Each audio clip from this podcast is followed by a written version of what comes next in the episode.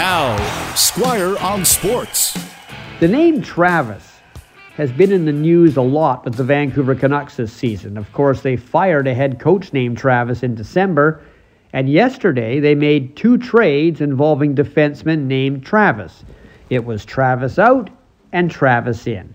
They got Travis Dermott from Toronto for a third round draft pick after they gave Travis Hamonic to Ottawa for a third round draft pick. And moving Dermott for Hamonic, even though they weren't involved in the same trade, is brilliant for the Canucks.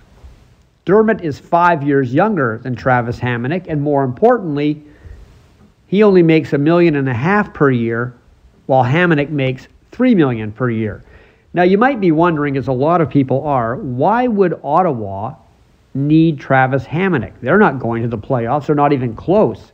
Well, apparently one of the reasons the Senators were so interested in getting him there is associate coach Jack Capuano worked with them when they were both with the Islanders organization. He likes Hamonic, and the Senators feel that Travis Hamonic can be a mentor to some of their younger defensemen.